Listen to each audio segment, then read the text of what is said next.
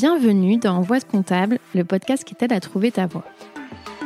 Je suis Julie Lagneau, experte comptable mémorialiste en quête de sens et j'accompagne les étudiants de la filière expertise comptable à prendre leur envol.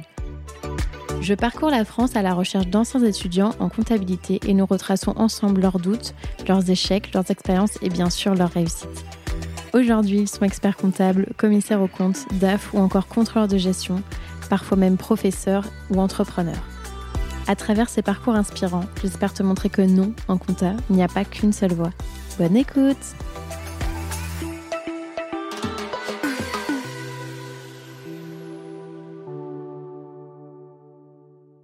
Et oui, c'est encore moi. Juste un petit mot pour t'annoncer la grande nouvelle. J'ai écrit un livre aux éditions Vuibert qui s'appelle Réussir l'expertise comptable et qui condense mes six années d'expérience en tant qu'étudiante et jeune professionnelle du chiffre. Les 200 pages sont réparties en trois grands thèmes qui sont l'état d'esprit pour se dépasser personnellement et professionnellement, les révisions pour décrocher ses diplômes et enfin la vie professionnelle pour trouver la voie qui te correspond. Il est déjà disponible en librairie, sur la FNAC, sur Amazon, en format physique ou digital, donc si ça t'intéresse, je te mets le lien dans la description de l'épisode. Et maintenant, je te laisse en très bonne compagnie avec l'invité du jour.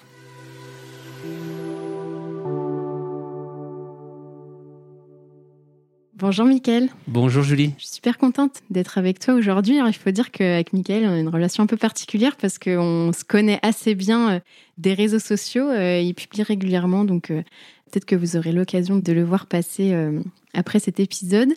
Et c'était la première fois qu'on se rencontrait. Enfin, on, s'est vu hier, mais en tout cas, on avait l'impression de se connaître. On avait l'impression de se connaître. On s'est fait la bise directe, on s'est même pas posé la question. C'est ça. C'est la magie de la magie de LinkedIn.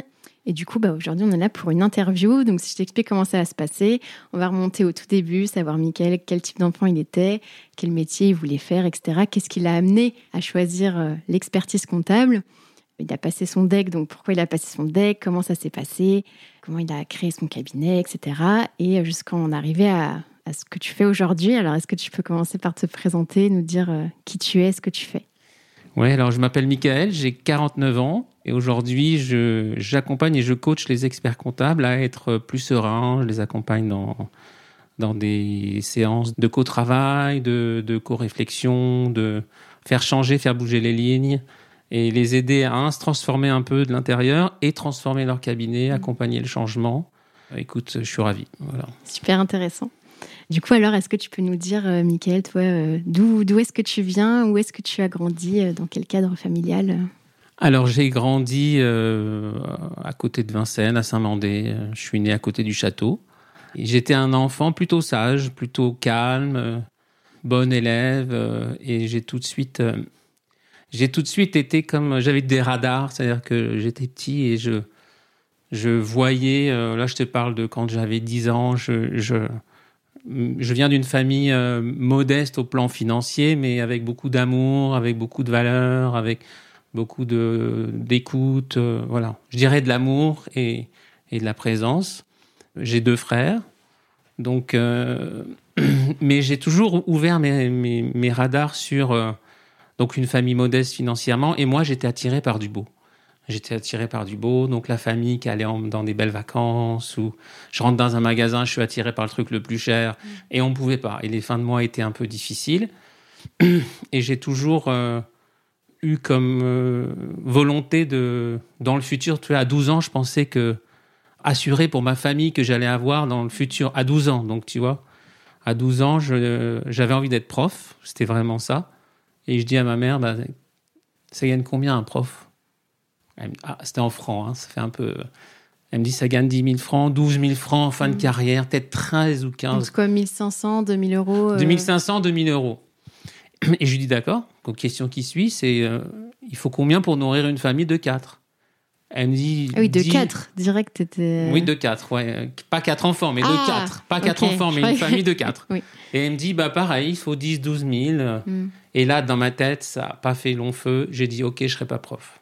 Alors que pourtant, ça, ça t'aurait, enfin, entre guillemets, du coup, ça aurait suffi. Ouais, mais je, je voulais, je voulais, je m'étais dit, je, veux, je veux pas compter. Hmm. Je veux pas compter les fins de mois. Je veux, je veux du con. En fait, c'était pas l'argent pour l'argent, c'était l'argent pour le confort.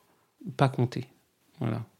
Et du coup, euh, alors qu'est-ce qui t'a. C'est en partie peut-être une des raisons qui a fait que, que tu t'es tourné vers l'expertise comptable Ou ça s'est peut-être Non, pas fait même pas, non, non. Euh, alors après, donc, je, je, voulais être prof et donc euh, j'ai donc j'ai changé, puis je savais pas trop. Puis j'ai vu le film Wall Street avec ma mère, donc on est allé au cinéma. Donc là, tu vois un, un trader qui gagne des, plein d'argent hyper facilement. Tu sais, le film américain. Mmh. Je dis, OK, je veux être trader, je veux faire des études. Donc, euh, je veux. Euh, ben c'est quoi les études qu'il faut pour faire ça? C'est ça que je veux faire. Donc, euh, et je garde ça jusqu'en le lycée, tout ça, je garde ça. Donc, OK, il faut faire une fac de, une fac d'éco. Euh, et puis, je fais mes choix, mais je suis pas pris. Mais j'avais mis en troisième choix BTS compta. Voilà comment je me suis retrouvé en compta. Et comment ça se fait que tu n'as pas été pris? Enfin, du coup, tu disais que tu étais bon élève au début, ça s'est peut-être ouais, un peu mais dégradé après, au avec lycée, le temps. Au lycée, je me suis, on avait des bandes de, une bande de copains, puis on sortait. Mmh. Je, je, bossais moins. Moins, j'ai eu mon bac genre à, je sais plus, 12 ou 10. Voilà. Et, mais c'était pas suffisant, j'ai pas été pris, quoi. J'ai pas été sélectionné. Donc, mon troisième choix, c'était la compta. Voilà.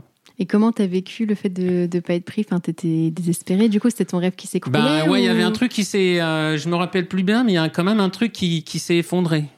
Ouais, parce que je me voyais, j'avais un, je me voyais à la fac faire écho. C'était et parce truc plus, c'était pas du tout le même environnement. T'avais d'un côté c'était la fac, donc un peu plus euh, de liberté, etc. Que le BTS compta gestion, c'était un peu plus dans un lycée, un peu plus cadré. Ouais, mais je savais pas trop qu'est-ce que ça allait être. Ouais, tu à même pas 18 trop. ans, tu prends. En plus, à 18 ans, euh, j'avais envie de faire euh, psycho. J'avais lu Freud, j'avais adoré. Donc en fait, j'avais j'avais psycho aussi qui me qui me tentait. Mais non, je me suis dit, bon, psycho. Remarque, euh, c'est pas si loin de ce que tu C'est pas fais si loin de aujourd'hui. ce que je fais aujourd'hui, c'est ça. Et non, je me suis dit, psycho, non, pas maintenant. Quand je serai à la retraite, j'irai à la fac. Et pour pas m'ennuyer, je, je reprendrai mes études à 60 ans et je ferai psycho à ce moment-là. Comme ça, en gros, je- ça, ça me fait déjà une occupation pour ma retraite. Donc, euh, tu vois, ça, ça a du sens avec ce que je fais aujourd'hui. Et c'est, je m'en suis rendu compte il y a pas Mm. longtemps. Quoi. Je me suis dit, waouh, je voulais faire psycho. Puis en fait, ça se trouve. Euh, Mais je suis content. Je suis content de comment ça s'est passé. Et t'as toujours euh, peut-être pour projet de le faire, euh, de le faire. Je ça, ressens moins le besoin, j'ai moins besoin d'aller vers quelque chose d'extérieur. C'est-à-dire que Mm. pourquoi aussi je suis sorti de l'expertise comptable, c'est que j'avais plus envie, euh, je crois beaucoup moins, et surtout avec le- l'expérience que j'ai aujourd'hui, d'avoir besoin d'une matière extérieure que je prends et que je, ce qui, me- ce que j'aimais plus dans à la fin dans l'expertise comptable, c'est en fait c'est de la fiscalité, c'est de la comptabilité, c'est extérieur à moi. Et euh, je trouve qu'il n'y a plus de sens. Mm. Et donc, euh, d'aller faire des études de psycho ou même. euh, non. Se te remettre dans un cadre où, l'information vient de l'extérieur alors que toi, tu as plus travaillé sur Ouais, toi, quelque chose de. Voilà, par exemple, je me suis acheté un bouquin sur la psychologie positive ou sur la transformation des pensées en quantique ou des trucs comme ça. Ouais, ça, ça me passionne. Je, ça me. ça, euh, voilà, je, je, je m'auto-forme, en fait. Je Mm. m'auto-forme, je regarde des, des, des, des documentaires sur, euh, sur des chaînes spécialisées là-dessus et je me régale et après, j'achète le bouquin qui va avec et puis. euh, T'attends plus que ça vienne euh, Non. de l'extérieur, mais c'était toi qui engage. qui engage Je m'auto-forme, je m'énergise avec le truc. euh, je vois les documentaires, je les revois. Il y a des épisodes, je les revois plusieurs fois parce que ça me fait un Mhm. effet, un, un super effet. Puis je lis, puis j'expérimente, je, je teste, je teste avec des clients, ça marche et c'est bon. Je, me- je, je m'auto-forme d'une certaine manière. ouais. Mm. Et, euh, et donc, si on en revient alors au, au BTS compta, du coup, tu arrives en BTS compta, tu jamais fait de compta, tu avais fait un bac. euh, J'ai fait un bac B à l'époque, éco.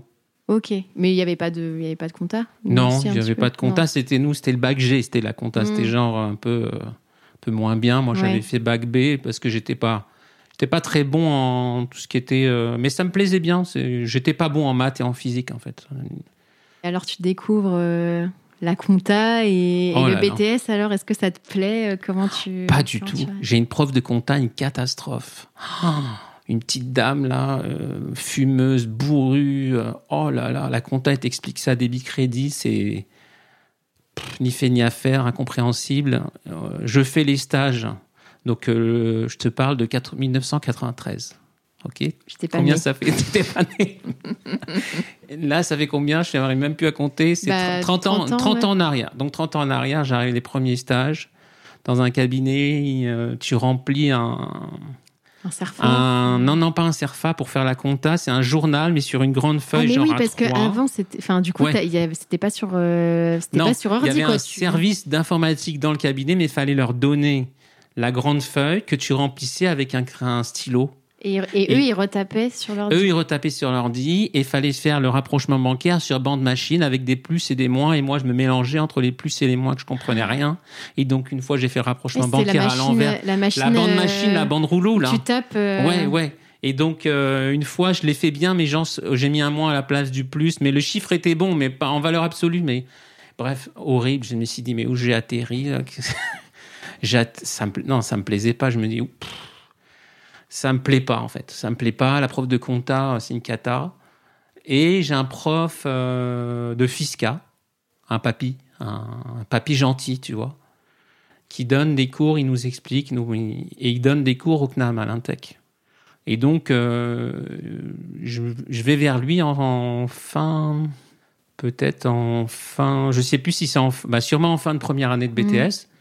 Et je, je lui confie mon truc. Je dis voilà, ça me plaît pas. euh, Qu'est-ce que je fais? Je lui demande conseil à un, un gentil papy, tu vois. Et il me dit euh, qu'il enseigne à l'Intec, euh, qu'il que il me conseille pas de rester au milieu, de rester entre le cul entre deux chaises. Il me conseille pas d'être juste comptable. Il me dit si vous pouvez, allez à l'Intec, c'est une super école, et allez jusqu'au bout et vous verrez après. Bon, bon conseil parce que je l'ai suivi. Donc je vais jusqu'au bout. Je me suis dit ok, j'y vais. Je- Ouais, alors que t'- alors que t'aimais pas la compta et tu t'es quand même dit euh, je vais y aller. Enfin, comment tu te dis genre je vais je vais continuer, je non, vais mais faire. euh, je pense qu'il m'a expliqué un peu que le, le genre le Graal ou le truc euh, que c'était mieux d'être expert comptable Mm. et que de pas rester comptable, sinon j'allais rester bloqué dans, le- dans Dans ce que une position de comptable et ça ne me plaisait pas. Je savais pas qu'est-ce que c'était expert comptable parce que je peux te dire je les ai pas vus les experts comptables de mes, mes stages de six semaines là. J'avais fait un autre stage de deux semaines dans un cabinet de propriété intellectuelle et là euh, la compta c'était dans, dans un ordinateur mais DOS c'est avec des trucs qui clignotent les vieux trucs là tu te dis mais c'est quoi ce monde? Donc euh, il me parle de l'intec le cours à la carte et tout je dis ah, ça ressemble un peu à la, Mm. une genre de fac et tout Mm. Donc ça m'a plu le truc à la carte Et tu euh, pu aussi euh, changer carrément de voie, et genre aller en psycho ou en. Tu vois, tu. Ou peut-être que c'était moins répandu à l'époque de. Tu sais, en mode, bah, du coup, t'étais parti dans une voie, maintenant, voilà, c'était. Il fallait que tu restes dedans ou? Non, j'y pensais même plus psycho. Là, je me l'étais mis pour la retraite dans ma tête. Donc, donc euh, non, je me. Je, je pense pas. À, à- à ce moment, je me suis, je suis déjà embarqué dans le truc. Ça peut être intéressant. Il, il- il m'avait remotivé sur le Mhm. moment. Voilà. Et il m'a dit l'Intec, c'est une très bonne école, elle a très bonne réputation. euh, donc, ok, je me suis dit. euh, il- sûrement qu'il m'a motivé. Tu sais, j'avais Mhm. 19 ans, donc je me rappelle plus trop trop. Mais sûrement qu'il m'avait remotivé, c'est sûr, puisque euh, il m'avait donné ce conseil, je l'avais suivi. Et t'aimais pas trop euh, la matière, mais est-ce qu'au niveau des notes, du coup, c'était. Ça suivait, tu te rappelles ou pas Bah, je, je l'ai eu en deux ans, le BTS. hein. Ouais, tranquille. Ouais, et- ouais. Bah, la compta comme je pouvais, quoi. Genre faire la, euh, la compta d'un, d'un, d'un, d'un bout de plastique dans une entreprise. Je, jamais, je m'en suis jamais servi, mais, mais, mais bon. Euh, je j'ai pas trop souvenir euh, des notes. Après, euh, il y avait des matières que je préférais plus, qui étaient plus intéressantes. euh. Et c'est quoi Voilà. que tu préférais? Éco, peut-être? Éco, ouais, éco, euh, de, de la gestion financière, j'aimais bien Ou ça. contrôle de gestion, peut-être? Ouais, un peu. Pas quand ça devenait trop, trop, Trop chiffré. trop chiffré, trop tordu, trop, euh, trop matheux, quoi. euh. J'ai besoin que ça soit quand même du concret. Puis quand c'était du débit crédit par une prof. euh. Après, quand je suis devenu prof, de, j'ai euh, fait de la formation en compta, j'ai kiffé d'expliquer avec des vrais mots, à vulgariser. Donc, euh, mais bon, là, j'en étais pas rendu là. Donc euh, après, du coup, ton BTS, tu as rejoint le, le CNAM alors? C'était pour le, le DCG peut-être euh, Alors à l'époque, À l'époque, le, le C'est DECF. l'équivalent du DCG Ouais. qui s'appelait DECF. Donc ouais, je rejoins ça à la carte, donc je suis super content, genre fac. Et là, je mets 4 ans à avoir le DECF et parce que en même temps, j'avais un projet, j'étais animateur de, de un centre de vacances pour enfants en Suisse. En Suisse Mais comment t'as... Parce que euh, du coup, tu avais quitté l'île de France alors? Non, non, bah, c'est euh, aux vacances scolaires, le chalet, il était en Suisse. Ah Donc les, même les enfants, c'est des Parisiens et on, on allait tous euh, euh, au-dessus de, de, de Montreux et on allait passer les, les vacances là-bas. Et puis euh, elle, est, elle s'apprêtait à vendre. J'avais fait 6 ou 7 ans. Puis elle m'a proposé de racheter le, le, le centre de vacances, qu'elle la colo. Et donc, ça m'a rebougé. Qu'est-ce que je fais? J'avais commencé à créer une association pour acheter. Puis j'avais fait des colos tout seul. Et puis finalement, j'ai pris la décision d'arrêter ce projet et de me consacrer à finir mes études. Parce que j'avais mis 4 ans quand même. C'était long. Il y avait, euh, je crois, 12 UV, je me rappelle plus bien, mais euh, il y avait, euh, je sais plus, 7 ou 12. Il y, enfin, il y en avait pas mal. Ouais, il y en avait pas mal. J'avais mis 4 ans parce que j'avais un peu pris du temps pour aller un peu explorer d'autres trucs. Et à ce moment-là, je sais pas si tu avais refait des stages ou si tu avais peut-être plus une idée de qu'est-ce que c'était le métier d'expert comptable J'avais refait des stages, mais par volonté personnelle. C'était pas dans le cursus. Voilà, je, m'étais organisé avec des entreprises. Euh, ça c'était peut-être plus facile qu'aujourd'hui mm. dans des cabinets. voilà, donc je, voulais me faire une expérience dans une fois dans une entreprise, une fois dans un cabinet. J'ai gardé des bons contacts. Je déjeunais ce matin avec la l'expert comptable qui, qui m'avait accueilli en stage. Donc euh, voilà, j'ai gardé des beaux contacts. Euh, et, après, tu continues alors sur le, le DSCG qui, qui devait être le DESCF. Exactement. Et celui-là, je l'ai en un an. Là, je dis OK. Je voyais les gens, ils galéraient à traîner les études. Je dis non, moi, je vais pas galérer à traîner les études. J'ai mis 4 ans là, j'en ai marre. Ouais, c'est ça, exactement. J'ai 24 ans, c'est bon. Je vois qu'il y en a qui galèrent. C'est j'avais travaillé dans des dans des cabinets et je voyais bien que c'était compliqué de faire les d'avoir des études en candidat libre et travailler en cabinet. Et donc, euh, moi, j'ai dit non, ça non. Donc, je reste à la maison, je travaille, mon, prépare mon DECF, je repasse le mémoire, je décide de repasser le mémoire. J'avais fait mon mémoire en BTS qui me donnait l'équivalence mm. au de DECF, DESCF, et je décide de repasser le mémoire pour me préparer. Je me dis, bon, j'avais 10, 20 ans quand j'ai fait ce rapport, donc je vais, je vais prendre l'épreuve du, euh, du rapport de stage pour me préparer demain à faire mon mémoire d'expertise comptable. C'est un peu pour me rechallenger, quoi. Je le fais. Et euh, cette année-là, j'ai fait mon, alternance à moi, c'est-à-dire que les six premiers mois de l'année de 99, j'ai fait ça dans un cabinet, j'avais un contrat de travail à mi-temps. Et les six derniers mois de l'année, j'ai travaillé, j'ai révisé mon, j'ai fait mon, mon, rapport et j'ai révisé le, le, le DE SCF que j'ai eu en une fois. Donc je l'avais Là, c'est bon, c'était Efficacité, là. Efficacité. Ah non, c'est bon, je traîne pas le truc. Et quand je commence à travailler, j'ai mon DESCF, je commence le stage, boum. Direct. Ouais. Et comment tu fais alors pour choisir, euh, pour choisir ton cabinet Est-ce que tu te rappelles? Ouais, je me rappelle. je crois que peut-être qu'à cette époque-là, c'était inversé, non La tendance, euh, en mode ça, ça pouvait être euh, compliqué de trouver un cabinet je sais qu'il y a une époque. Euh, non, j'ai eu une première expérience de neuf mois dans un cabinet où on n'était pas en phase. Euh, l'expert comptable et moi euh, a fini par me dire que j'étais pas fait pour ce métier. Donc, peut-être pas totalement. Alors, ah, alors quand j'ai eu mon diplôme, je lui ai envoyé genre une petite, une petite carte pour lui dire genre j'ai eu mon diplôme. Puis mm. quand j'ai arrêté, j'ai repensé, je me suis dit est-ce qu'elle avait peut-être pas un peu mm. raison? Je sais pas. Mais en tout cas, le métier comme elle, elle le faisait, oui, j'étais pas en phase avec elle. Et j'étais pas fait pour le métier comme elle, elle le faisait. Et tu te rappelles, c'était quoi qui. C'est quoi qui te faisait penser que. c'était quoi la. Elle était trop rigoureuse, trop, trop, trop pointilleuse. Trop expert comptable Ouais, trop. trop, non, trop. C'est, fallait tout. Elle venait de Price et il fallait tout cross-référencer. Ça m'a appris à le faire. Il fallait tout cross-référencer, il fallait tout. C'était de l'expertise comptable. C'était. Euh, J'étais, j'y arrivais pas. J'étais pas au niveau qu'elle attendait. Et en plus, j'avais osé demander 10 000 francs net, donc 1500 francs, 1500 mm. euros. J'avais osé demander ça, puis c'était pas euh, en adéquation, tatati tatata. Donc euh, bon, bah, on s'est quitté. Ok. Et alors, euh, tu, quand tu, changes, est-ce que tu restes sur l'expertise comptable Bah oui, oui. Là, je vais voir des cabinets de recrutement. Je vais voir, je crois, Michael Page à l'époque. Ça n'existe plus, je crois, mais ça ça, Si, ça me dit un truc. Je crois qu'ils font, toujours des études, ils font toujours des études sur ouais, les rémunérations. C'était genre. Euh, c'était The, the, cabinet américain de recrutement. Euh, donc, franchement, tout le monde passait, beaucoup passait par là. Et donc. Et donc, je fais des, des entretiens et je fais un entretien avec un cabinet assez atypique puisque c'est des Anglais, des Écossais qui euh, placent la Madeleine, super, super, super place, super bel endroit. Ils ont des finales de groupes étrangers, c'est un petit cabinet de 20 personnes, ils ne ressemblent pas à un expert comptable lambda français. Ça tombe bien parce que toi, du coup, Ouais. t'étais- Bah, je l'ai compris après. J'ai compris après. C'est ça mais qui il t'a parle attiré, français en mode avec l'accent super fort anglais. Tu n'as pas l'impression d'être. Les, les clients parlent anglais, tu fais des reportings, tu fais des machins.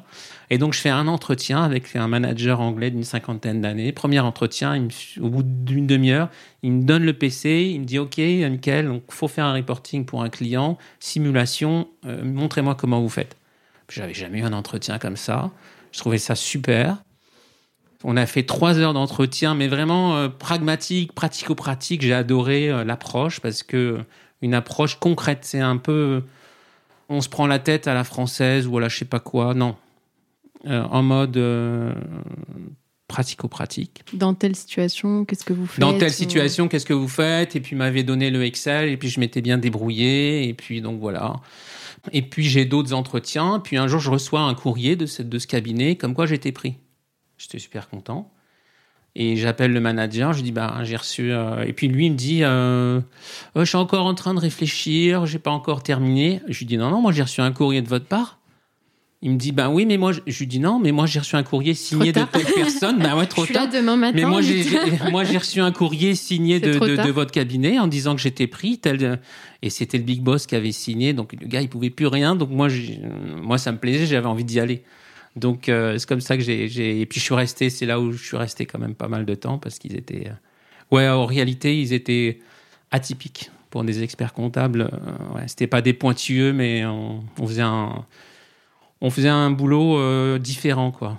On, on traitait des filettes de groupe, euh, on faisait beaucoup de choses, euh, du reporting, on faisait les notes de frais pour les clients, on payait. euh, on était dans une approche un peu globale. Hmm. Globale, de, on était comme le petit département comptable, financier de, de l'entreprise. Et t'as fait tout, ton... tout le reste de ton stage là-bas, du coup? Ouais. Du coup, j'ai fait le reste, j'ai fait les deux années et il fallait faire de l'audit, donc je faisais un peu d'audit. C'était rattaché à Grande Thornton, donc j'allais faire de l'audit avec eux, euh, voilà. Et tu te rappelles euh, ton stage, comment ça s'est passé? Enfin, en plus, la partie, euh, la partie formation, euh, je sais pas s'il y avait aussi des obligations, faire des rapports semestriels, tout Ouais, ça. il y avait les quatre rapports. Si ouais. t'avais- Est-ce que tu avais, aimé ou? J'avais un. Je sais plus trop. Celui sur l'audit, bah, c'était super compliqué parce que. euh, t'en faisais pas trop quoi. ouais, j'en faisais pas trop. Donc, les deux. Les... Non, ça a été, c'était 10 pages. Non, je- Hmm. j'étais plutôt à l'heure. Et euh, ouais, tu m'avais. euh, Tu m'avais demandé s'il y avait une anecdote sur les, les inventaires euh, rigolos là. J'avais sur les audits. Ouais, sur les audits. Alors, il m'avait envoyé faire un audit genre d'acquisition. Alors, c'était fallait aller, c'était Aix-en-Provence. Puis c'était un domaine vinicole. Bon, j'avais jamais fait un inventaire, je crois. Donc, on m'avait genre briefé. Tu sais, on envoie un débutant. Et fallait, euh, c'était des caisses de vin, des bouteilles, mais c'était immense, des entrepôts entiers de, avec du vin partout, euh, en tonneaux, en bouteilles, en petites, en grandes, sur des, je sais pas, 5, 6 mètres, 10 mètres de hauteur. Et puis moi, je me, je sais pas, c'est le bon sens. Je me dis ouais, mais Sylvain, c'est de la grenadine ou Sylvain, il est pourri. euh, Qu'est-ce que ça fait? Donc j'ai, dit est-ce qu'on peut goûter une bouteille? Et puis j'ai fait ouvrir une bouteille de vin, puis j'ai goûté le super vin, le super vin euh, rosé euh, de, de Coteau d'Aix là. Donc euh, je crois que ça se fait pas trop, mais bon, c'était un. Moi, truc. t'as- vérifié que c'était bien véri- conforme. Ouais, j'ai vérifié. Je crois qu'il fallait vérifier la réalité ou je sais pas comment ça s'appelle, là, un des principes en audit. Là. Donc j'ai fait la vérification. je- Voilà, mais que d'une bouteille. Mais bon, j'avais pas non plus. euh, voilà. T'avais pas testé toutes les J'avais bouteilles. pas non testé toutes les bouteilles non plus. Non, non, je suis pas, je suis pas œnologue.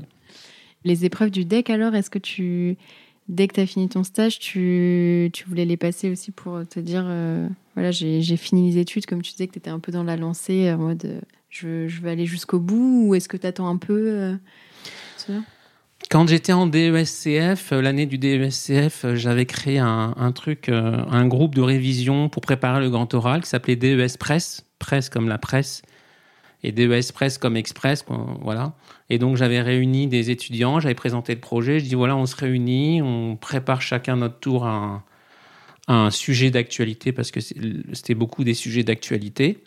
Et on, on passe à l'oral et on se challenge et on simule et on, voilà, et on se prépare.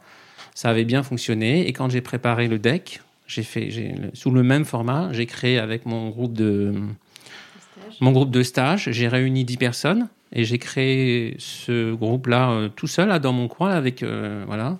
Et donc chacun préparait un sujet. De là, c'était un sujet de grand oral. Il passait devant le groupe. Il, donnait sa, doc- son petit, euh, sa documentation, puis toutes ses recherches, il donnait au groupe. Et donc, tu passais une fois, tu donnais, puis tu recevais dix autres, tu recevais neuf autres fois. Ouais, donc c'était vraiment, ça m'a aidé à préparer, c'était motivant. Et après, comme j'étais à l'annexe, bah, c'est devenu le deck possible. C'est Voilà, marrant. voilà. Ah, ça, ça vient de là Ça vient de là, ouais, c'est moi qui ai créé Ah, le. j'apprends des choses, je savais pas. Et je savais pas que tu été à l'annexe, j'ai pas vu ça sur ton profil LinkedIn, tu Non, me caches des choses. Peut-être que je l'ai pas mis. Ouais, j'étais à l'annexe euh, par Île-de-France, l'annexe euh, vice-président Ah. national. Euh, après, Ah c'est oui JEC. Ah, t'étais dans les institutions. Oui, un petit peu. Ah, ouais, de je jeunes, savais quoi. Voilà. Et donc, je l'avais fait dans mon coin. Ensuite, on l'a testé à Paris. Le deck possible, ça avait fonctionné. Et puis, je sais que maintenant, ça existe encore. Ah, oui. ouais, ouais, je- mais je sais pas sous quel format. Ils ont mis des formateurs ou. Je pense pas que ça existe sous le même format. Hmm. Ou... Mais je le vois des fois sur l'annexe des régions. Oui. euh, je vois Des- passer même, il y a même possible. DSCG possible maintenant. Ah ouais, non, mais là, ça marche plus parce que c'était le deck possible. Mais bon, ok, le DSCG possible, allons-y, allons-y. Mais c'est le, le, le côté on mutualisé, on Oui. s'entraide, on se soutient. C'était déjà, déjà des valeurs importantes pour moi et, et c'était pour se faciliter aussi un peu l'existence, quoi. Voilà, faciliter la tâche, quoi. Donc tu disais que c'était pour préparer le grand oral parce que c'était pas euh, exactement les mêmes épreuves euh, Non. que nous on a aujourd'hui. Non, c'était bah, le grand oral, ça pouvait être un sujet juridique, ça pouvait être, euh, ça pouvait être un sujet de euh, d'actualité aussi, je sais plus. Je mélange un peu des, des SCG. et- Enfin, en tout cas, c'était pas Il fallait, le hein. format. euh, c'était pas le format d'aujourd'hui? Enfin, t'avais une partie grand oral où t'avais un peu de déonto, peut-être un peu expérience pro, tout ça. euh. T'avais quand même un mémoire? Ou- Oui, il y avait un mémoire, oui. Ah oui. oui, oui. Et alors, t'as as fait sur quoi du coup ton mémoire? Ben, euh, je me suis inspiré de ce que je faisais. Pareil, toujours un peu la loi du moindre effort. Là, je, je me dis qu'est-ce que je fais euh, Je fais, euh, j'assiste les entreprises. On fait leur compta, on fait leur reporting, on fait, on est en contact avec leur le département financier de, des dans l'Angleterre ou aux États-Unis. On paye leurs notes de frais, on met en place des process, on leur propose ci, on leur propose ça. On fait de la fiscalité, on leur explique euh, ce qu'ils comprennent rien, les Anglais, aux, aux- tous les trucs. euh, Oui, parce que eux, ça devait être ultra. Enfin, je pense que du coup, la France est beaucoup plus complexe. Que, Ah non, mais un bulletin de salaire, il y a quatre lignes en Angleterre, va expliquer ça, les congés payés, les machins. Les... Donc, on, on- Et donc, je fais mon mémoire sur euh, l'externalisation du, du service comptable au cabinet. Voilà. Alors j'ai un peu poussé le truc, mais, euh, mais euh, sans avoir fait des missions d'externalisation. Je m'étais rapproché, comme c'était un groupe du, chez Grant Thornton, ils en faisaient l'externalisation, je m'étais rapproché de- du responsable pour euh, creuser un peu, mais j'étais parti de quelque chose que je faisais. Voilà. J'ai pas un bon souvenir, j'ai fait vraiment parce que c'est fallait le faire quoi. Je voulais mon diplôme et euh, voilà, j'ai pas tripé le, le mémoire, je l'ai fait en deux fois. Ah, Mais tu, ce qui tu était- l'as pas eu du premier coup Si, je l'ai eu du premier coup, mais je l'ai fait en deux fois. Je me suis arrêté entre deux. Ok. Mais c'était sympa parce qu'elle a, au, à l'annexe, j'avais fait un, quoi, les trucs et astuces pour avoir euh, rédigé son mémoire. Donc, euh, bon, voilà. Mais, euh, mais bon, c'est pas mon meilleur souvenir. voilà. Et alors, euh, donc tu l'as du premier coup, qu'est-ce que ça te fait euh, Ah, soulagement. est-ce que- là, 30 ans. Tu vois 30 ans. bah, ça va, c'est. J'étais dans la jeune, moyenne, vraiment dans Oui. la moyenne, mais quand même. euh, Parce que t'es la adulte. moyenne, c'est, euh, je crois, 31. C'était euh, 30 à l'époque. Ouais. ouais, voilà, donc j'étais dedans. Ma fille, euh, quand j'ai reçu ma lettre, là, c'était euh, genre, on a bu le champagne le soir, direct. hein, euh. mais ma fille avait un an, euh, donc euh, voilà. C'est peut-être pour ça que tu- l'avais fait en deux fois aussi. euh, Bah, je l'ai commencé genre à l'automne, voilà. Après, toute la saison fiscale, j'avais dû arrêter. Puis Mm. j'ai repris, euh, genre en mai-juin. Puis j'ai fini ça en voilà, euh, courant de l'été. Et, et ça, euh, peut-être que j'ai, peut-être que je me suis répété dans des paragraphes ou des choses comme ça. Donc, mais voilà. Disons que je conseillerais aujourd'hui de le faire plus d'une traite, de bien prendre du temps pour la relecture, ce genre de choses, mais mais pas couper trop de temps entre les deux parce que c'est pas Après, bon. c'est difficile de, de se remettre dedans. On se remet dedans, on va se répéter. On a un peu perdu le fil, en fait. Mm. Donc, euh, bon. Je l'ai eu. Donc, euh, j'ai eu 10 au diplôme. euh, Mais bon, moi, ce qui comptait, c'était de l'avoir. Quoi. Je m'en foutais d'avoir la Et note. comme ça, tu as pu envoyer ta petite lettre. euh, Après, j'ai envoyé quelques années, deux années après, j'ai envoyé ma petite lettre à, l'expert comptable là, pour lui dire que j'étais diplômé. Et puis, euh, Tu as été formateur aussi. Alors, je sais pas si c'était avant ou c'était après. bah, comme j'avais envie d'être prof, comme je t'ai dit, j'avais la transmission qui était, Mm. qui était forte, qui était une envie forte. Donc, euh, J'avais des petits contrats de, de prof où je donnais un, euh, la matière euh, compta approfondie ou euh, conso. C'était pour les étudiants ça, de la filière pour les, alors ça, j'en ai fait pour les étudiants de la filière. Mais euh, quand j'ai vu les étudiants qui en avaient rien à foutre et tout, enfin désolé les, étudiants, je vous aime bien, mais à l'époque, genre les cours de conso que moi j'avais jamais fait de conso, mais je donnais un cours de conso, je trouvais ça assez hallucinant. Mais euh, je les trouvais pas motivés, intéressés sur le sujet et je peux comprendre. Euh, mais après, j'ai fait de la formation. Donc euh, quand j'étais euh, quand j'étais encore salarié un peu plus tard en 2008, Donc, t'a- T'avais déjà ton deck ou c'était. j'avais mon deck puisque je l'ai eu en janvier Ok. 2004, j'ai reçu les résultats. Donc c'était après, euh, Après. après. ton deck, donc t'es resté salarié. T'as pas, t'as pas voulu. euh, Ben non, c'était deux jours par euh, an, donc je posais deux jours de congé, puis j'allais donner mes jours de formation et euh, je leur disais Ah pas. oui, c'était deux jours par an. Ok. Ouais, c'était, je posais des congés en fait, je disais pas à l'employeur. Et Et, c'était à destination plus des, des professionnels ou des dirigeants? Alors là, c'était après, c'était en 2008, c'était là pour les étudiants, c'était euh, bah, de 2006-2007, et après, euh, et après une opportunité euh, en 2008, ma belle-sœur donne euh, fait de la formation, mais de la formation genre Excel Word, et puis elle a un contrat. Elle a un contrat avec une association nationale, avec euh, 100 antennes en France, financée par le ministère de la Femme et tout ça. Et elle a 8 jours pour préparer la enfin elle a genre 15 jours pour préparer la formation, mais elle est carpette parce qu'elle elle a fait des études de compta, mais c'est tout. Et elle est formatrice, Word Excel.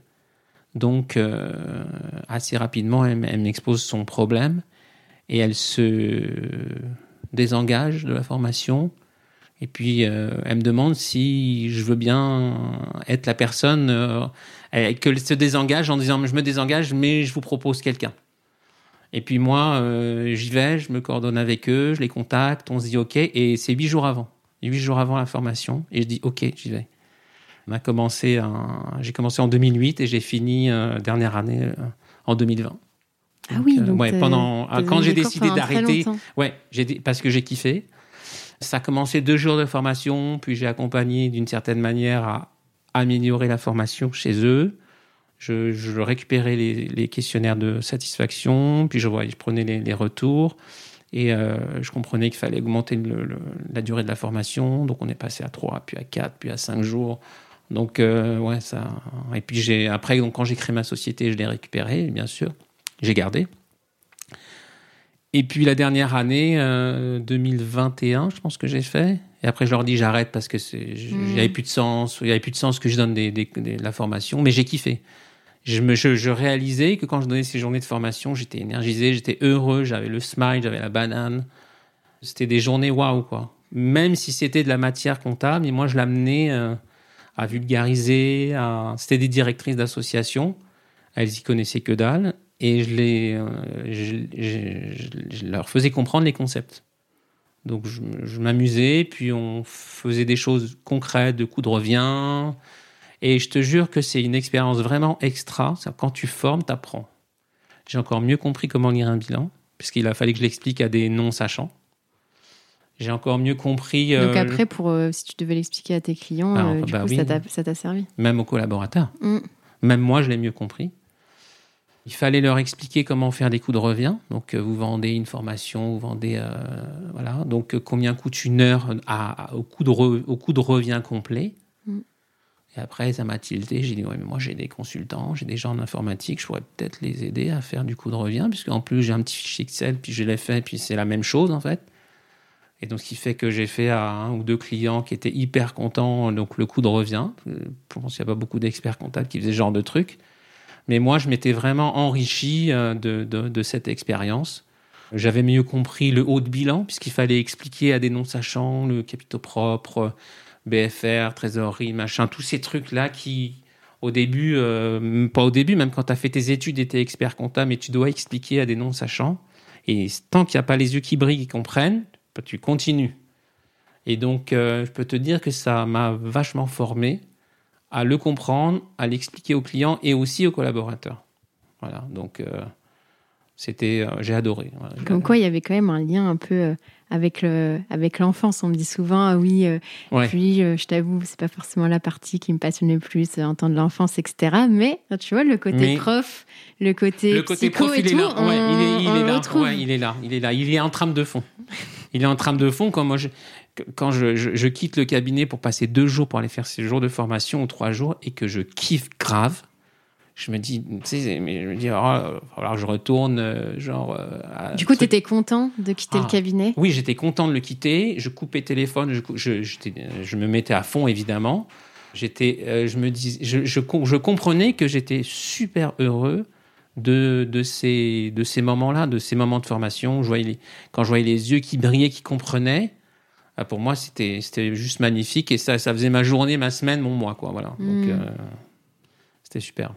Si on revient un peu en arrière, du coup, donc tu as ton deck, alors tu, tu continues en tant que salarié. Tu es resté. Euh, non, t'es pas resté euh, dans la société dans laquelle tu travaillais pour les filiales, etc. Alors, quand j'étais. Euh, donc, je comprends, donc on revient un peu, je comprends qu'il faut faire de l'audit que tu c'est un diplôme qui s'appelle diplôme d'expert comptable mais composé à 80% d'audit c'est ce mm. qu'on t'explique à l'époque. Donc si tu ne fais pas maintenant c'est un peu différent parce que en gros c'est le sujet euh, révision qui est 50-50 mais euh, mais même si on n'a pas fait d'heures d'audit et qu'on ne veut pas les faire il y a quand même 50% d'audit ouais voilà. euh, mais à l'époque on disait que c'était 80 mm. donc c'est moi qui n'en avais pas pratiqué. Je me dis je vais je vais dans le mur si j'en fais pas donc, euh, je suis dans le groupe qui est racheté par. Le cabinet est racheté par Amio Exco Grand Thornton. Donc, ben, je demande à, aller dans un département d'audit. Et donc, j'y vais. Voilà.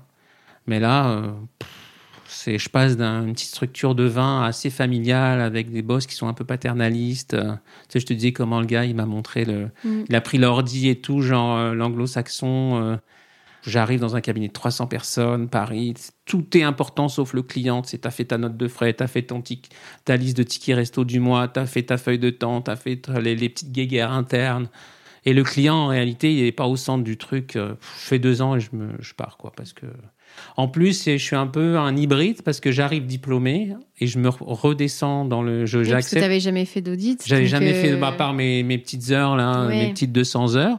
J'étais pris dans d'autres cabinets pour être chef de mission en expertise, avec un beau gap de, salaire, mais j'accepte de au moins d'avoir le même salaire. Je voulais garder le même. D'investir, on va dire, enfin, de te former, du coup. de me former, de d'être, euh, comment ils appelaient, genre junior ou senior, je mm. je sais pas quoi, auditeur, quoi, simple auditeur, euh, dans une équipe. Euh, je me suis un peu battu pour pas qu'il descende mon salaire parce que le directeur euh, des ressources humaines, il hmm. voulait euh, descendre même un peu mon salaire, mais j'ai dit non. Donc j'ai réussi à le maintenir. Et je fais deux ans d'audit et après je suis appelé par. je vais dans chez RSM faire un an. D'audit aussi? D'audit aussi où là je passe de. du coup? Ben j'aimais. Eux ils me proposaient de, de, de, En fait je sentais que j'en avais sous le pied. Hmm. J'étais chez Grant Thornton, j'étais diplômé et auditeur junior senior. Donc bon, ben, moi je discutais avec les gars, les qui étaient diplômés de choses et d'autres. Je m'ennuyais un peu, j'en avais sous le pied, je le sentais. Et donc euh, je passe de euh, auditeur senior à chef de mission senior. Donc ben ouais, c'est tentant. Donc, et puis je m'ennuie. Donc, euh. Et ça t'a pas fait peur? Parce que tu vois, tu pourrais dire, bah, j'ai que deux ans, je me sens pas.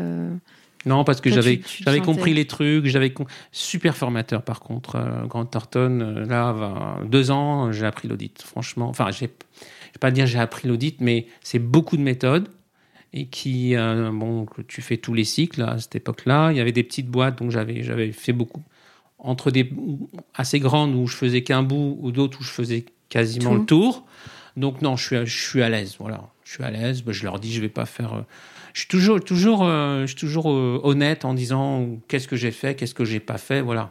Et puis si c'est plus gros, euh, j'y vais avec quelqu'un d'autre. Enfin, je me lance pas dans, dans un truc où je vais mmh. m'escratcher, quoi. Donc voilà, ils savent ce que j'ai fait, ce que j'ai pas fait quand je vais les voir. Oui, donc si eux te proposent le poste, c'est que eux aussi ils le sentaient. Bah, eux aussi ils sentaient que que j'étais mmh. potentiellement voilà. Mais je reste que un an là-bas parce que après en fait, quand je quitte Cantorton, je, je vais voir un, indépendant et ils me prennent pas. Je suis, de, je suis, je suis numéro 2, quoi. Et Donc dans un cabinet euh, plus euh, ouais, plus indépendant, plus direct. Là, ce serait de ce serait c'était de auditeur senior à directeur de mission, mais ils me prennent pas. Mais un an après, ils me rappellent. Le gars qu'on a pris est parti. Donc euh, j'y vais.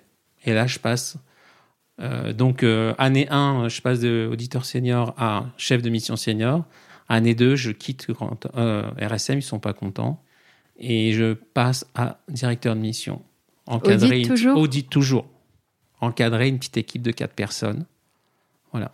Et on me dit, ta mission, c'est dossier, planning, équipe. Trois mots. Et ça te plaît? Je relève le challenge. Je signe le contrat le jour de la naissance de mon fils. Le jour où il me demande, euh, bref, je, je signe, je lui envoie là. Je signe près entre la naissance. Ben, mon fils est né euh, deux jours avant moi. Et voilà. Enfin, deux jours dans le calendrier avant moi. Bref, donc, euh, ça me plaît. Le challenge me plaît. J'arrive et je trouve une équipe un peu euh, démotivée, un peu. euh, qui se retrouve un peu avec un directeur de mission qui, qui est parti, un autre qui arrive. Voilà, tu vois, une équipe qui qu'on a un peu marre. Et finalement, ben, il y a des départs et ils me disent qu'ils vont recruter, mais ils recrutent pas. Bon, donc C'est ouais. toujours d'actualité, je pense. voilà. Mais écoute, mais écoute, moi j'ai dit ok, euh, j'ai capté le truc. Je me suis dit si je bouge pas, ils vont pas recruter. Donc je vais les aider à recruter. Voilà, ils m'ont mis le challenge. Je suis directeur de mission. Équipe, il y avait équipe dans Bah, le... équipe, donc moi je vais recruter l'équipe, je vais recruter Mhm. les membres de l'équipe. Donc je me suis mis à faire les profils, à, à mettre les annonces. C'était la des- première fois que tu faisais Bah ça. ouais, mais je me dis, mon si t'as pas le temps, si je peux la faire l'annonce, puis je peux la mettre sur le site. euh, Il y avait un site, le site de l'ordre, je la mets, je la mets, puis on verra bien, puis je recevrai les CV, puis euh, après on les voit ensemble, on discute, on reçoit ensemble et tout ça. Et donc bah je fais tout ça, et je commence à faire du recrutement. Bah je kiffe parce que là je fais d'autres trucs quoi, c'est sympa quand même. Et puis euh, c'est un peu comme tu disais dans ton poste là, dernièrement, bah il le faisait pas, bah j'ai ok problème, euh, solution, je le fais. Parce que sinon je sentais que j'allais avoir soit des bras cassés, Des personnes que t'as pas forcément ben, choisies. des personnes que euh, ils recrutent, que non, je voulais euh, voilà et j'ai recruté une belle équipe. J'ai- J'ai j'ai- j'ai mis autour de moi une belle équipe, donc euh, super. Et puis je me rends compte que l'audit ils ont du mal, ils ont du mal et donc euh, ok, bah comment est-ce que je fais? Je me galère, je les fais chier. ou Ben non, je vais les former. Je vais les former. J'ai fait des formations d'audit en interne. Et donc une fois c'est une demi-heure, je dis bon bah ça pourrait, je dis au boss. euh, Bon, ben, je pourrais faire, je pourrais les former parce qu'on répète toujours les mêmes choses, ça sert à rien. On va prendre une journée genre en septembre. Je les emmène au resto, on se fait un beau resto le midi. Tu me donnes un petit budget cool, un petit budget, euh, enfin quelques centaines d'euros. Je les amène au beau resto de ta part et puis je fais une journée de formation. Voilà. Puis l'année d'après c'est deux ans, deux, deux jours de formation et puis ça, ça, ça s'institutionnalise quoi. Donc tous les ans, ben, on fait, une- on fait la, on fait le- les formations en interne. Et je m'amuse parce que je fais d'autres trucs. Donc je recrute les gens, je les forme et euh, ils m'aiment bien, les clients m'aiment bien. Donc euh, voilà, ça se passe bien. Et, euh, et ça dure combien de. Ça dure de cinq temps? ans. Ça dure cinq ans et puis ça me titille un peu de me lancer parce que attends, je me dis bon, je recrute, euh, je fais le, je fais la, le planning, je fais euh, les dossiers, je fais euh, le recrutement, je fais la formation des gars, j'écris les lettres de mission. Bon, je me dis il manque quoi pour que j'ai mon cabinet? Il manque pas Le grand ch- chose. Le chèque sur ton compte. Le chèque sur mon compte, ouais, c'est ça. Donc je me dis, eh, j'en commence à en faire pas mal. Et puis ça se passe bien avec les clients. Et puis, je sais plus, bon, hein, des gens qui partent ou je sais pas quoi. Et, et ça commence à être trop. Ça commence à être trop. J'arrive plus à donner. euh, Ça devient. euh, comment dire Ça devient trop euh, abattre euh, du rapport d'audit et au détriment de la relation humaine. Je me rappelle une fois où j'ai appelé un client, je me suis excusé. Un client avec qui je m'entendais bien, super bon feeling, belle boîte. J'appelle, je dis salut Christian, voilà, je t'appelle juste pour te dire je suis désolé. J'ai pas réussi à t'envoyer le rapport comme je te l'ai dit pour telle date. Bon, je lui explique que je me cache pas derrière, mais derrière j'ai trop de travail et tout. Mais je dis voilà, il y a un état de fait, c'est comme ça. Mais par rapport à, notre relation et tout, je, je suis pas à l'aise. Et je, et je pense c'est rare. Hein. Je sais pas, dis-moi s'il y a beaucoup qui font ça, mais en tout cas, je le fais. Et en le faisant, je me rends compte que bah, ça va plus. J'en arrive à appeler des clients pour dire je m'excuse. Ça va pas. Donc euh, la relation humaine n'est pas, elle est pas là. Et puis je pense que c'est peut-être l'année d'après où j'ai laissé euh, ma femme euh, créer sa boîte. Je me Bon, on va pas créer en même temps. Bon, elle c'était une boîte familiale, donc ça allait. Mais on va pas se lancer en même temps. Je- je- je- J'attends un peu. Donc euh, je crée mon cabinet et j'ai 37 ans. Donc, je, puis je voulais avoir de la bouteille, je voulais avoir un peu d'expérience. Je voyais des jeunes qui créaient leur truc et je, me, je les trouvais trop. Euh, avec mon regard trop vert, c'est-à-dire que trop trop jeune. Bon, moi je voulais en tout cas avoir de la bouteille. Il y en a, ils créent. C'est toujours ce que tu penses aujourd'hui ou? Non, si tu veux, je vais pas dire à quelqu'un c'est bien ou c'est mal. C'est juste moi, je le voyais comme ça. ça me rassurait en fait. En tout cas, toi, tu l'aurais pas fait plus tôt. Non, et donc, moi, du coup, tu te disais ils sont jeunes, mais moi, moi, j'avais besoin, j'avais besoin d'être rassuré par l'expérience que j'avais.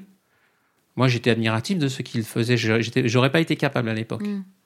Donc moi, il fallait, ça me rassurait d'avoir de l'expérience. Et tu crées euh, ex nihilo ou tu rachètes euh Non, j'ai, euh, écoute, il y a deux trois clients que j'avais amenés, genre de la famille, un ami, puis ils me suivent. Bon, ok, c'était on avait, ah, on s'était, on s'était mis d'accord. Et puis euh, le fameux client à qui j'ai dit je m'excuse euh, en audit, ben il, m'appelle quand euh, je lui dis que je pars. Il m'annonce que leur, expert comptable part à la retraite et qu'il les lâche. Il part rejoindre ses enfants en Thaïlande et qu'il les, va même pas faire le bilan 2012, 2011, 2011. Il va même pas faire le bilan. 1er décembre, c'est fini. Il se casse. Et donc, il me dit, Michael, est-ce que tu veux être notre expert comptable? C'était une belle boîte. Une belle boîte, trois associés fondateurs, hôtellerie en Afrique, enfin, le beau truc. Euh, deuxième client qui me dit Bon, tu sais, Michael, euh, tu vas t'installer, mais nous, notre expert comptable, on en a marre. Euh, est-ce que tu veux pas Pareil, c'était un client. Alors, donc, en fait, on est, on, est, on est audit au cabinet où j'étais salarié, on est commissaire au compte et il me demande d'être expert comptable. Mais dans ce sens-là, tu as le droit parce bah, que dans ce sens-là, comme il n'y a pas, on peut pas, et le cabinet où je travaillais, ben, t'as plus de lien avec. Non, c'est-à-dire le cabinet où je travaillais ne prenait pas les mandats d'expertise et de, de ah, comptable. Bon, je veux pas dire que ça s'est jamais fait. Dans le cabinet où j'étais, ça s'est jamais fait, mais il y avait des experts comptables hmm. qu'on nommera pas parce que je connais même pas leur nom, mais qui avaient ce genre de pratique, mais pas là où j'étais. Donc, pour moi, c'était, euh, je, je prenais. C'était parfait. tu vois. Je, je... Tu, les, tu connaissais déjà un peu la boîte, les dirigeants, l'activité. Euh. Voilà. Donc moi, je n'avais pas le sentiment de voler, des, de hmm. piquer des clients à mon employeur, à mon ancien employeur. Puis troisième client qui me dit la même chose. Et au bout de six mois ou un quatrième, ça encore. Et là, l'ancien boss, il arrive, il me dit "T'arrêtes de chasser sur mes, mon territoire là. Là, celui-là, c'est stop." Et là, c'était pas une super belle association, mais bon, donc voilà. Et puis, euh, je me crée mon cabinet. Et comme j'avais ce, flux de clients, bah, je prends un collaborateur au bout de 15 jours. J'ai mon cabis au, 31, au 12 janvier 2012. Et au 31 janvier, je signe le contrat de travail. Au bout de 15 jours. Et je me dis, ben, j'ai du chiffre, j'ai de quoi le payer. j'ai le chômage. Moi, je suis payé. Donc, je mise à fond, je développe. Et après, au bout de 9 mois, je prends un apprenti. Puis voilà, ça. Donc j'ai pris un collaborateur tout de suite et c'était la bonne décision. Quoi. Comment ça se passe alors quand tu crées ton cabinet? Parce que bon, tu avais quand même l'expérience de, un peu, on va dire, de, gérer euh, le cabinet, même si c'était pas forcément le tien, mais il fallait quand même, euh, je sais pas, fallait trouver un nom, fallait choisir les logiciels, etc. Euh, est-ce que, est-ce que ça, ça, a été facile pour toi? Est-ce que tu as eu des difficultés sur certains aspects? Alors écoute, il était évident pour moi qu'il fallait un nom, un nom pour le, ma société. Ça n'allait pas s'appeler euh, Michael Benaïm Conseil ou cabinet Benaïm et associé. Benaïm et associé. Non, non, non, non, non. Il fallait une marque. Il fallait, il fallait un nom. Il fallait quelque chose. Donc, euh, donc, euh, je fais appel à une amie qui, euh, je sais plus comment ça s'appelle. Du naming, non? Ouais, du naming et qui elle, elle est consultante et elle a une spécialiste qui, elle a, elle a elle-même une consultante qui fait ça qui est spécialisé pour euh, donc, trouver les noms euh, qui vont bien, qui représentent les valeurs, ce que tu as envie de dégager, etc. Voilà, donc avec la, euh, donc on fait le job, elle me, elle m'interviewe, elle me demande, donc j'écris tous les critères, les machins, les valeurs, elle me questionne. Et puis, écoute, la première liste qu'elle m'envoie, c'est des trucs standards pour moi genre fiducéo, machin. Des trucs trop classiques, expert comptable. Ça, faisait, ça faisait expert comptable. Ouais, ça faisait encore expert comptable, finance. Et je lui ai dit, genre, ça devait être fini, tu vois. Et je lui ai dit, je suis désolé, mais je l'ai pas trouvé. Dans la liste de 20, genre, c'était 20. Puis euh, non, je lui ai dit non. Euh, Et quand ça se passe comme ça, tu dois quand même la payer du coup. Même si... Bah, je. Non, mais dans le, elle m'a refait, une- elle a, elle a, elle a refait tourner une liste. C'est-à-dire Mm. qu'elle a rappelé la. Ouais, la, mais ce la- que je veux dire, c'est que tu payes. euh, Enfin, c'est. C'est une obligation de moyens ou, ou de résultat dans le sens où si, Oh, elle- ça a si pas elle t'a été un fourni sujet. les. Ça n'a pas été un sujet à l'époque. Non, elle a, elle a refait tourner un Ah, elle a truc. refait parce que c'était pas Elle a fait tourner, elle m'a dit ok mais ah je comprends pas, non, pourtant ça c'est super, celui-là il est super. Je lui dis bah écoute euh, non, voilà, ouais. On va pas. Donc euh, donc ah bah il faut que je te pose d'autres questions, elle me pose d'autres questions, bref, elle me renvoie à un autre truc et là il y a Binergie qui sort, je réfléchis pas une seconde, je dis Binergie direct. C'était évident, évident. Après j'ai raconté une histoire autour de Binergie, genre le T'as fait du binôme. storytelling Et après, j'ai fait du storytelling, mais euh, j'ai- jamais raconté trop cette histoire. Ceux qui me demandaient vraiment, je racontais. Mais après, c'est facile. Le binôme avec l'énergie, le binôme avec le dirigeant et de l'énergie, c'était, c'était, Ok. voilà, c'était. Puis des fois, il y a une musique. Puis le B, B de B Benaïm. de Benaïm, Ouais. Ben de Benaïm. Bon, Ouais, moi c'est Voilà. ça que je voyais. après, mais le storytelling, il est venu après. Mm. euh, il était facile. Tu justifies a posteriori. Et les gens, ils aimaient bien parce qu'on disait c'est, Binergie, c'est chez Binergie. Mm. C'était. Mais en plus, euh, l'énergie, tu, tu l'as cité à plusieurs reprises, donc ça, ça reflétait bien, Ouais. je pense, que ce que tu voulais véhiculer. Ouais, ouais, ouais. Ça véhiculait. Et les gens aimaient bien, même quand ils venaient en audit et qu'en fait, c'était pas Binergie qui allait être, mais ils aimaient bien. Ils aimaient bien le nom, ça. Peut-être ça évoquait quelque chose, en tout cas. euh, On disait chez Binergie, voilà. Les clients, les collaborateurs, ils disaient euh, chez Binergie. Et quel type de, de client t'avais du coup? Parce que tu avais fait beaucoup d'audits. Ouais, alors, euh, bah en fait, euh, si on revois un peu le parcours, j'ai jamais eu de commerçant d'artisan, puis j'ai commencé avec les filiales de groupe, ensuite de l'audit, donc forcément, t'as pas de boulanger. J'aime bien les boulangers, hein, j'adore le pain, j'adore les tout ça, mais j'en ai pas eu. Et j'ai pas eu de commerçant, j'ai jamais fait une compte avec de la caisse. Pour moi, c'était genre flippant. Enfin, flippant. euh, donc. euh, euh, tous mes jobs, j'ai eu que des, soci- des, des sociétés de prestations de services ou en audit, bah, un peu d'industrie ou de voilà de négoce. Euh, mais au final, euh, j'attire pas les commerçants artisans qui sont pas dans mon réseau d'amis ou de voilà, qui ils viennent pas et finalement, bah, j'attire des clients prestataires de services. Voilà, donc euh, c'est eux qui viennent et j'utilise un peu les clients un peu phares que j'avais quand j'étais salarié en audit qui étaient un peu cotés sur des marchés genre euh, C, hein, mais des belles boîtes. Et ça donne confiance quand je dis que j'étais audit- commissaire aux comptes, enfin le voilà, que j'assistais au conseil d'administration, qu'on faisait les comptes tous les trois tous les trois mois. Donc voilà, donc ça donne confiance, ça donne du crédit, ça donne la légitimité. Puis un, un gars qui était euh, qui quittait son, son poste de directeur commercial, qui crée sa boîte en SS2I, en ingénierie euh, informatique, ben, ça le rassure. Et on démarre un premier, un premier contrat. Je suis encore salarié, puis je lui fais les bulletins de salaire avec un sous-traitant. Après, bah, c'est mon premier client. euh, voilà, je lui fais ses factures parce qu'il veut pas se faire, euh, il veut pas se casser la tête. Donc c'est moi perso qui lui fais ses factures sur Word. J'ai gardé le côté où, bah moi, tu, tu veux pas te faire, tu vas t'embêter à faire tes factures, je te les fais, pas de Mais tu problème. facturais ou pas? Bah oui, bien sûr. Ah. On avait un. Non, mais Ah Tu bah. quelle question, mais. Bah oui, quelle question. Peut-être que je le facturais pas bien, mais je le facturais. Non, je Bah, au, moins, pas de au fac- moins, tu le facturais. Parce Oui. que si on regarde aujourd'hui, il y a encore beaucoup de cabinets qui, qui, qui font euh, beaucoup pour leurs clients, mais Ouais. euh, bénévolement. Ouais, bah, Toi, tu peut- étais déjà dans ce mood-là de euh, j'apporte quelque chose, donc je facture. Enfin, c'était c'était lui, logique. lui il, il plaçait des, des collaborateurs. ok? Donc lui, c'est une SS2I. S'il place 21 jours ou 22 jours, il facture 22 jours s'il place Mhm. 22 jours. D'accord? Si c'est 19, c'est 19. Donc moi, je lui fais, je lui fais. Je ne fais pas gratos. Si lui fait pas gratos, ça c'est client. Il Mhm. n'y a pas de raison. Non. Je, je te dis, c'était peut-être pas bien facturé, mais ça l'était quand même. Voilà. Et comment ça se passe, du coup, toi, ton quotidien en tant que dirigeant de cabinet? Est-ce que c'était différent de ce que tu avais connu euh, avant, dans le sens où c'était pas vraiment ton cabinet? Enfin, tu vois, ta posture d'expert comptable, etc. euh, comment tu, tu le vivais? Est-ce que tu aimais ça, ce, ce rôle euh? En fait, donc, comme je te disais, j'ai fait que de l'audit. Enfin, les dernières beaucoup années, j'ai fait beaucoup d'audits.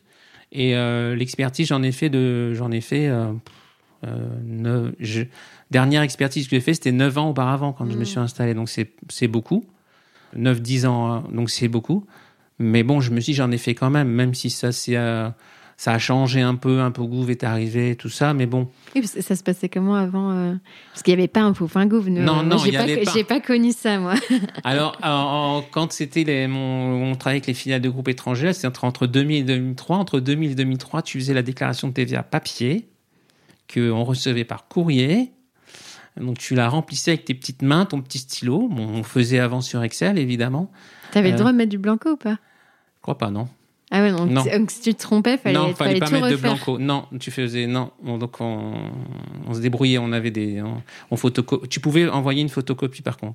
Donc on photocopiait, on avait la, version noir et blanc, donc on se débrouillait. Mais non, pas de blanco. Donc euh, tu envoyais euh, le document qui devait être signé par le client, daté, et il fallait qu'il envoie un chèque.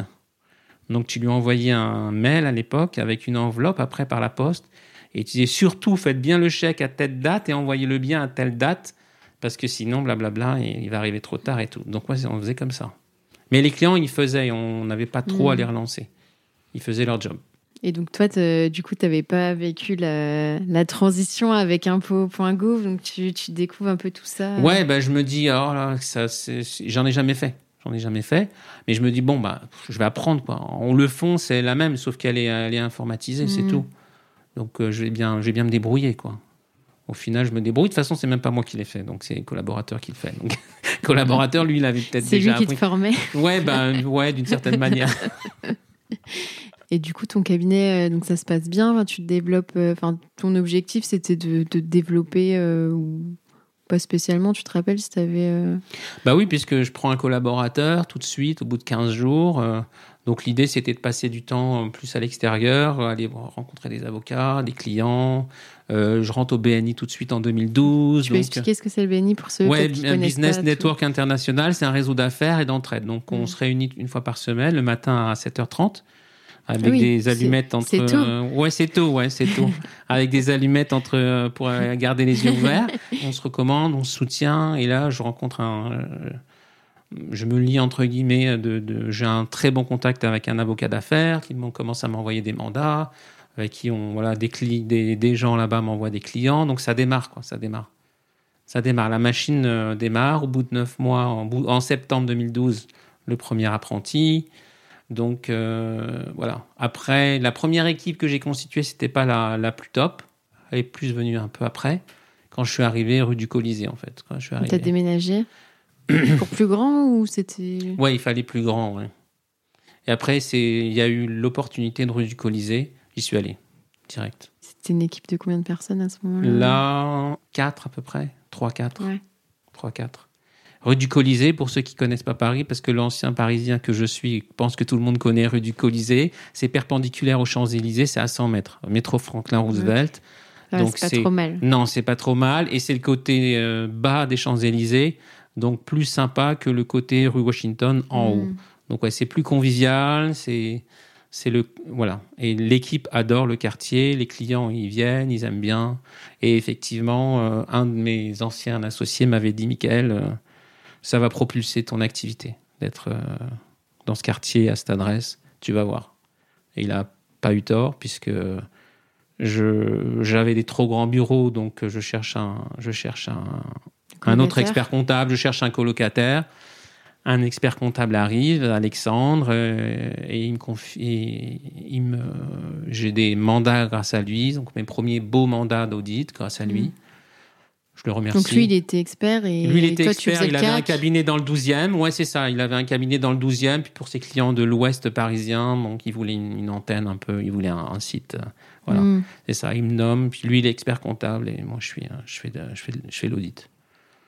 Donc, euh, et puis voilà, ça démarre. Et, euh, le BNI, je gagne un beau client. Euh, beau client. Donc, et puis en décembre, une, fois, j'ai eu un, on m'a demandé, j'ai un ami qui m'appelle pour me dire, ah ben, j'ai quelqu'un dans mon équipe comptable, donc c'est une, belle entreprise qui part.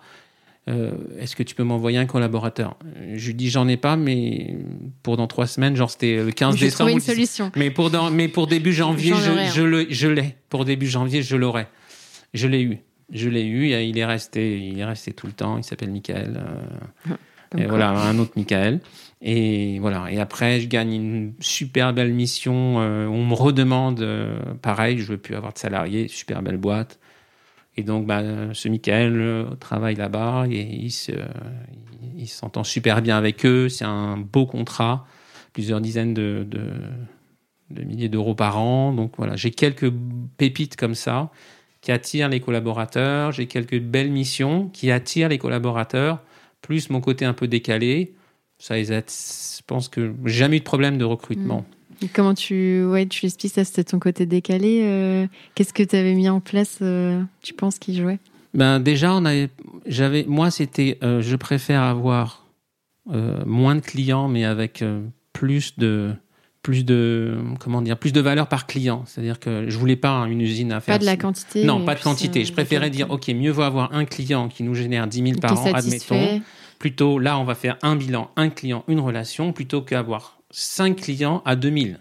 5 clients à 2000, c'est toujours 5 bilans. 5 liacs, 5 machins, 5 personnes à gérer cinq clients. Donc, donc j'ai tout de suite eu. Mais puis, comme j'avais pas de, de commerçants, d'artisans, de BNC, donc j'avais pas ces, c'est comme ces petits micro-clients. Bien sûr, j'avais des, des, entreprises individuelles. C'est vrai, mais en vrai, c'est du bon sens. Mais c'est vrai que du coup, si tu multiplies le nombre de clients, tu multiplies aussi potentiellement le nombre de demandes, de mails, de, d'appels, de trucs. Tu es en train de faire un truc, tu, tu t'es sollicité et du coup, tu es tout le temps coupé. Enfin, niveau productivité, charge mentale et tout, c'est.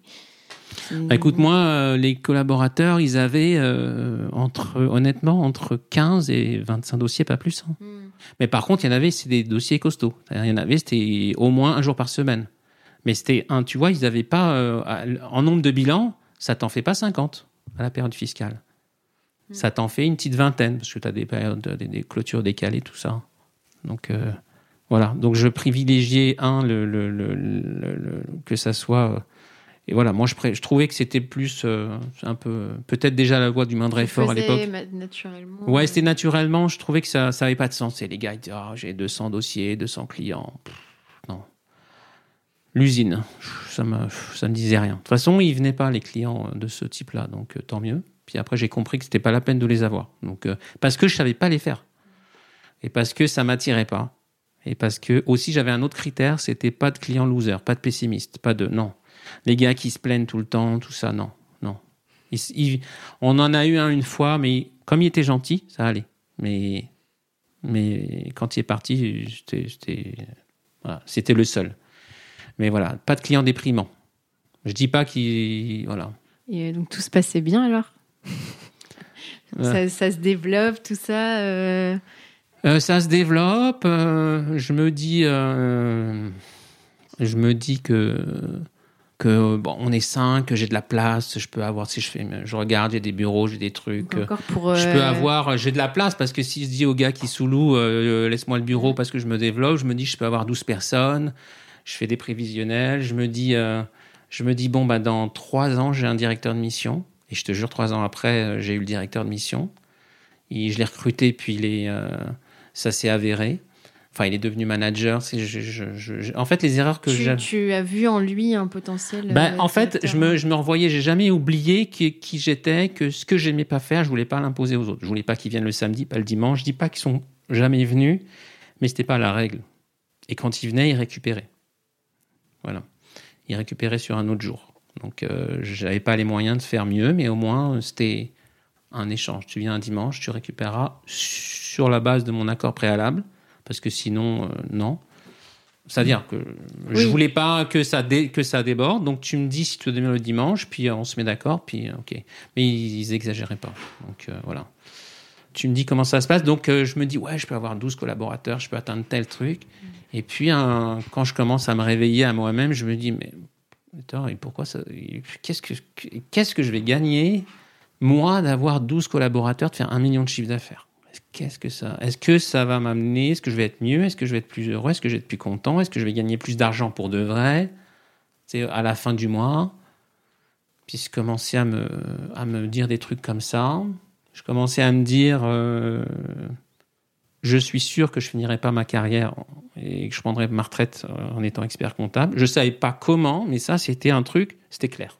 Je peux pas te dire. C'était des, des flashs c'était net. Il n'y avait pas de, pas de discussion là-dessus. C'était, je le savais. Non, genre moi faire des bilans, des trucs comme ça jusqu'à 60, 65, non, non, c'est Même, même, tu peux les même après, je pense. 70, non, je- non, non, non, non, non, impossible. Donc, euh, et un jour, je- je- j'étais sur, j'étais sur euh, mes bureaux près d'échange et puis je, sors du bureau, puis je, me dis, mais ça fait 7 ans que j'ai Énergie. Le job où je suis resté le plus longtemps, c'était 5 ans. Puis là, ça fait 7 ans. C'est quand même le job, entre guillemets, le plus long que j'ai jamais eu. Waouh! Et je me suis retrouvé, je me suis. C'est comme impression d'être. Tu sais, mais avant, je pouvais démissionner entre moi et me barrer, mais là, je peux pas. mais là, Ah non, je là, peux pas. Là, je suis pris dans là. le truc, là. Je peux pas partir. C'est- mais bizarre de se dire prisonnier, ça, mais entre enfin, t'as pas de. Mais ouais, mais c'est, je sais pas, c'est, je sais pas si les entrepreneurs se disent ça, mais moi je me dis ça. À ce moment-là, je, je commence à, me- à, à- à me- à me réveiller, à me, à dire des trucs comme ça, tu vois. Donc euh, c'est, quand même un signe, mais, mais sur le moment, je, sur le moment, je. Ouais, mais je- la, la graine était un peu la plantée. graine, était, la graine était plantée. La graine était un peu plantée.